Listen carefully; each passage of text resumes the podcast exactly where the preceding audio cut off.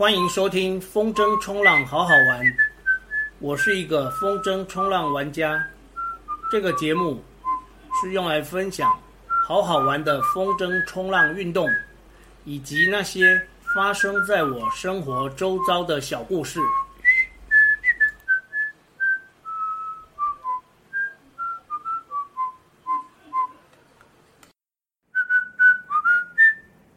天南地北瞎扯淡。今天的瞎扯淡要讲的是一个跟乡音有关的笑话。有一回，部长办公室的电话响了起来，部长亲自接听。电话那一头说：“请问部长在吗？我有急事找他。”我就是不讲。你为什么不讲呢？我有急事找部长。我就是不讲嘛。你不讲。你为什么不讲？第二十四集，一只叫做花花的猫之二。上一回跟大家聊到，我花了一年的时间，终于让花花放下戒心，给我摸它。事实上，并不是猫让人摸，而是猫去摸人。猫是非常自我的动物，跟狗有很大的差别。相信同时养猫又养狗的人，对于猫狗这种不同感受会非常深刻。同样是被人类收养的猫狗，有人是这样形容它们之间的区别：狗的想法是，这个人类对我这么好，它一定是神；猫的想法是，这个人类对我这么好，我一定是神。由此可见。猫真的是非常有个性，也非常的自我。当它不想理你，就怎么叫也叫不动。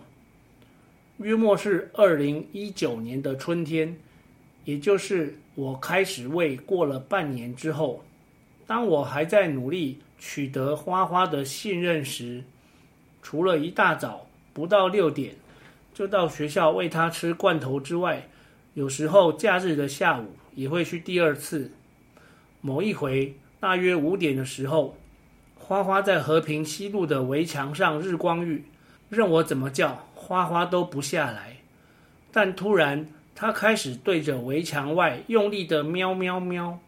这个叫声跟我每天早上去喂它的时候听到的声音是一样等级的。我心想，难道有第二个人在喂花花？果不其然。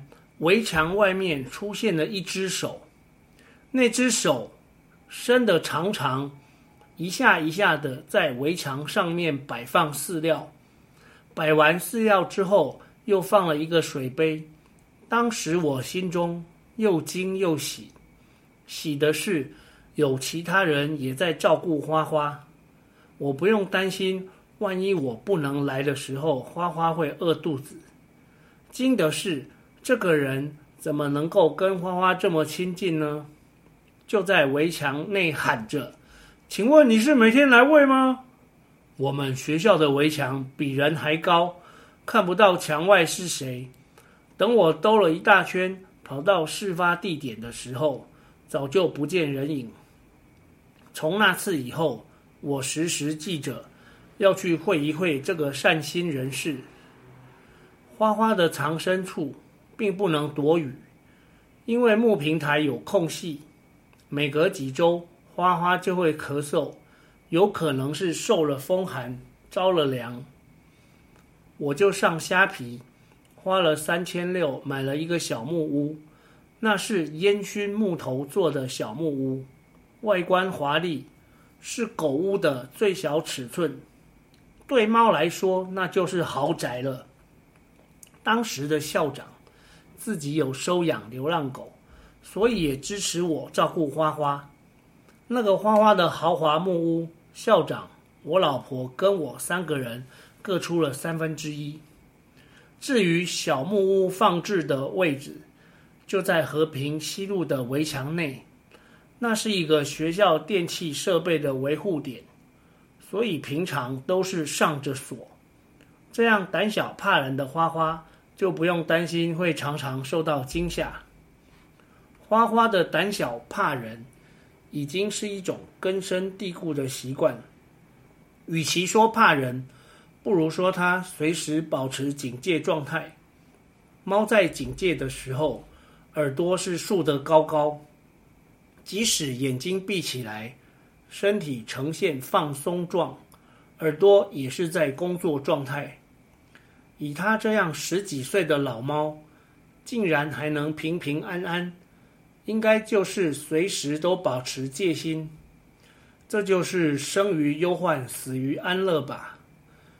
许多家猫终其一生都养在家里，很少出门，所以早就对于环境没有了戒心。同时，也由于没有狩猎的必要，随时都有猫奴提供食物和水。那种睡在柜子上。睡到翻下来骨折的事件时有所闻，这让我想起很有名的一个心理学权威陈永仪博士说过的一段话：人需要有压力才能活得健康，但是压力太大也不行。所以花花这样保持警戒，也是一种猫的健康之道，值得我们人类学习。现在。每天都可以随便撸、随便摸，但只要今天跟前一天的动作有一点点不一样，花花就会吓得跑开。比方说，我如果走得快一点，吓跑；手机不小心掉到木平台上发出声响，吓跑；打喷嚏，吓跑；电话铃声响，吓跑；连之前宣布三级警戒，第一次看到我戴口罩。也是确认了半天，才开始在脚边磨蹭，随时保持警戒，也随时保持狩猎的能力，这是花花的生存之道。这就是我常常看到校园里有吃剩下的老鼠尸块的原因。花花的四只虎牙，就只剩下上排的两只，下排两只虎牙已经掉了。其中一只还是掉了一半，每天都很痛的时候，我帮它拔掉的。那时候它已经会跟我玩，玩的方式就是用爪子轻轻抓我的手，轻轻咬我的手。那时它的虎牙摇摇欲坠，已经变成歪出嘴边的样子。在玩轻轻咬手的游戏时，有时不小心碰到那只已经打横的牙齿，花花会立刻张大嘴，这应该是很痛的样子。有那么一瞬间，它表现出很痛的样子。据说猫都是活在当下，对于生老病死看得很开。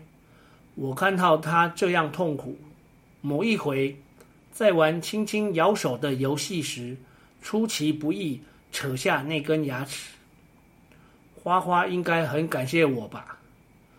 虎牙只剩下上排，这样即使抓到老鼠也没办法吃完，所以花花抓到的老鼠只挑软的部分吃掉，还有一些校园常见的爬虫类也会被吃到只剩下头，头不好吃，应该是因为咬不动吧。下面的资讯栏位里放了一些花花有关的影音，大家有兴趣可以去看一看哦。这一集花花的故事就说到这里，以后有机会再跟大家说。我们下回再见。